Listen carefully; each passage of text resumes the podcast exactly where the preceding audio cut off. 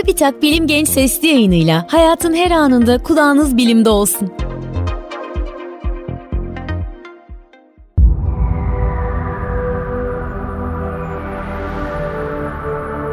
Susuzluğa ne kadar dayanabiliriz?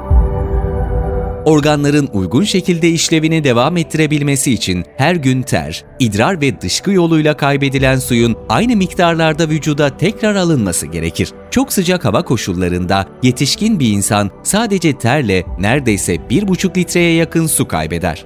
Böyle bir günde susuz kalındığında karşılaşılan en önemli sağlık problemi ise vücut sıcaklığının artmasının neden olduğu sıcak çarpmasıdır. Susuz kalındığında başta ağız kuruluğu olmak üzere idrarda koyuluk ve daha keskin bir koku görülür. Ardından sersemlik, tepki verme süresinde yavaşlama gibi belirtiler ortaya çıkar. Daha ileriki aşamalarda cilt rengi grimsi, mavi bir renge dönüşür. Normal koşullar altında yani bulunulan ortamın aşırı sıcak veya soğuk olmadığı ya da aşırı güç harcanmadığı durumlarda bir insan 3 ila 5 gün susuz kalabilir. Kişinin sağlık durumuna da bağlı olarak bu süre birkaç gün uzayabilir. Mayo Klinik tarafından tavsiye edilen günlük su tüketimi 8 bardak. Ancak bu konuda tartışmalar sürüyor. Kimi uzmanlara göre daha az miktarda su içilmesi gerekirken, kimi uzmanlar günde 10 bardak ya da daha fazla su içilmesi gerektiğini söylüyor.